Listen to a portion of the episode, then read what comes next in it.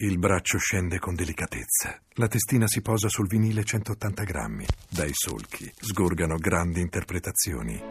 Classica in vinile trentatré giri. Tuffati nel solco di una profonda emozione. La Symphonie Fantastique di Berlioz in edicola quattordici virgola novantanove euro. De Agostini. quarantotto uscite successive, prezzo bloccato quattordici virgola novantanove euro. I don't know how you measure or quantify degrees of difficulty. Uh, I don't know how to do that. I don't have a meter which um, which which measures that. Certainly, as we, uh, myself and Stephen and uh, Tony, as we stood uh, the foot slopes of the of this ascent uh, before we began and looked upwards, and and it seemed like a monumental uh, climb ahead of us. Uh, one was certainly intimidated. Uh, luckily, though, the thing about difficulty is that it's really the the joy of the work is in approaching the difficulty of the work. I mean, that's there is no sense. Of course, all creative work, all kinds of other work uh, uh, that's worth doing, uh, is work that you could say is difficult work. But if that's your love to do that work, you don't regard it as in the sense of difficulty, because the joy is in attempting that, that thing which, which is in front of you. Qual è il significato, secondo lei, di eh, affrontare questo personaggio oggi? Che significato può avere raccontare la storia di Lincoln oggi? Yeah, you see, it's it's interesting because uh, quite a number of people have asked us this question, and it's not something I ever reflected on until I was asked it. It never occurred to me to try and make some connection between between Lincoln as he was, as we discovered him, in that moment in which he lived and worked, uh, and our contemporary experience now. I never made that connection. Uh, I, we didn't set out to make a film that was relevant now. We set out to make to tell a story that was fascinating to us, uh, um, it, uh, and was very much rooted in the time in which it was set. Now, it may be that people are able to find a contemporary significance. One would hope they do, um, but that was no part of my experience. My fascination was for him in that moment, at that time, in that society, with that political system, dealing with those particular problems. If there is a lesson, then it's really just in the nature of the story that we told. It's it's intrinsically part of that. Of course, racism is still... Uh, As long as the human beings walk this earth, uh, racism will always be a problem. We we apparently have that seed in us, um, all of us, uh, in one way or another. Uh, and the most important thing probably is self-knowledge. Uh, first, we have to acknowledge that we are all we all have a, a weakness for for feelings, uh, in even if only in a moment in our lives, a prejudice towards somebody for no good reason. Um, because they're separated in, in some way by race or creed. Um, so self-awareness is obviously a vital part of it. Um, Lincoln has been accused of being a racist himself. He was accused of being a racist during his presidency, and he has since been accused of being a racist by a, rev- a revisionist biographer um, quite recently. I think there was, was not a racist bone in his body. Uh, I'm absolutely convinced of that. Um, but the abolitionists were very critical of him because he took so long um, to nail his colours to the mast on that subject. My certainty is that the reason he took his time is because he understood that that to make any change of significance politically, if you don't find the right moment to do that, you can't achieve uh, the thing. And... Um, And uh, he knew beyond any doubt, and he was right to know it, that had he declared himself as an abolitionist, he'd never have been elected president. So he he, he played the political game uh, to achieve his end. Um, and he stated so clearly in his life that he believed that each man lives by the sweat of his own brow. Each man eats his bread by the sweat of his own brow. He believed that's fundamental. It's in the Constitution. The Founding Fathers talked about the individual right to freedom. Now, the thing that separated the racists was that they chose to believe that the Negro race were subhuman in some way. So that's what allowed them to exclude that entire race of people from the human rights as declared by the Founding Fathers. Well, Lincoln understood that, that every, every man is born equal. He declared it. That was his position. Qual è l'elemento umano che è più la sorpresa che magari non conosceva della figura di Lincoln?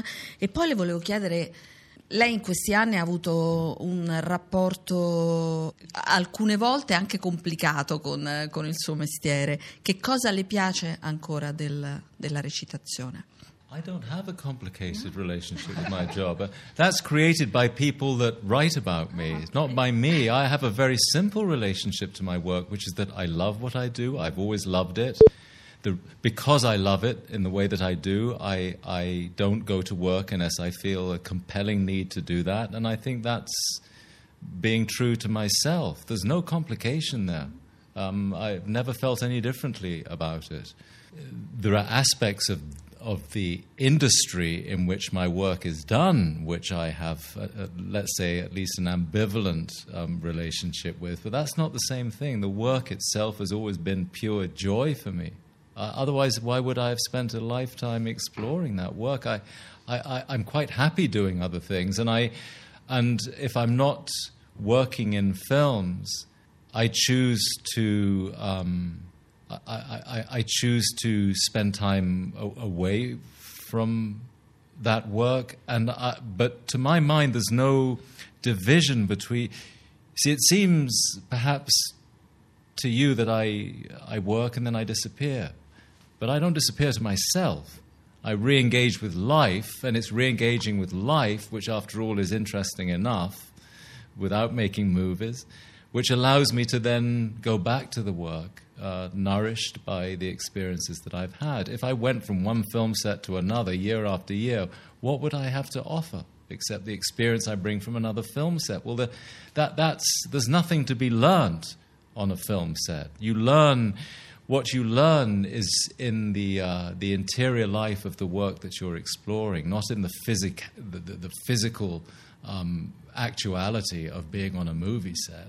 So that's what I'd say about that. And in terms of Um, the, the the human qualities of Lincoln. Well, I didn't know anything about Lincoln, so in fact, everything that I learned about him, which was quite a lot, was a discovery for me. Um, I suppose if I were to have to separate off a couple of qualities that were s- delighted me in a particular way, it would certainly have been his humor, his sense of humor, um, which is... Uh, very well documented by many contemporary um, accounts, and also his um, his um, his role as a father uh, within his family. That that was a beautiful discovery as well. The way in which he fathered his uh, children, and it was extremely unusual for that period.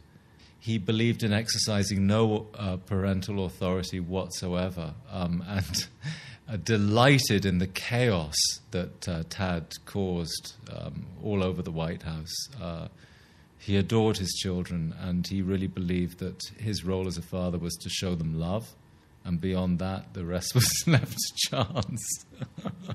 It was not a, that was not a nineteenth century attitude towards parenting. Ritiene di aver... Uh... portato nel lavoro ad Hollywood una qualche tipo di sensibilità europea rispetto al lavoro? I, I suppose I must have done. I mean, Hollywood is a strange. Uh, we talk about Hollywood as if it's as if it's made up of people that all, for the most part, belong mm. to that environment, but. Most people that work in Hollywood come from different places. There are very few people born to that. into that world. Um, but it's interesting, there are quite a number of Europeans uh, working now, um, and um, and as there have been since, you know, since the great studio days. I mean, so many of the greatest directors were European Jews who actually created, in a way, the idea of the, the American dream through their films. Um, and maybe sometimes the perspective of an outsider um, is is able to uh, uh, understand elements of uh, of that country they're discovering in a way that the people from that place uh, are not able to do in the same way. It's just a different perspective. But it also relates your question to, you know, the the very idea when Stephen approached me with it of, of me playing uh, Abraham Lincoln seemed uh, completely outlandish to me. I mean, to take that life of of of, of this vital, perhaps, you know, if one to choose one of the most important figures of American in American history, it'd be hard not to choose Abraham Lincoln. Um, and um, it really just it took it, it it took some leap of faith for me to believe that uh, that from my experience in the streets of Southeast London and the the hills of County Wicklow and the west of Ireland, that I could bring an under, a sufficient understanding of that man's life to, to the story.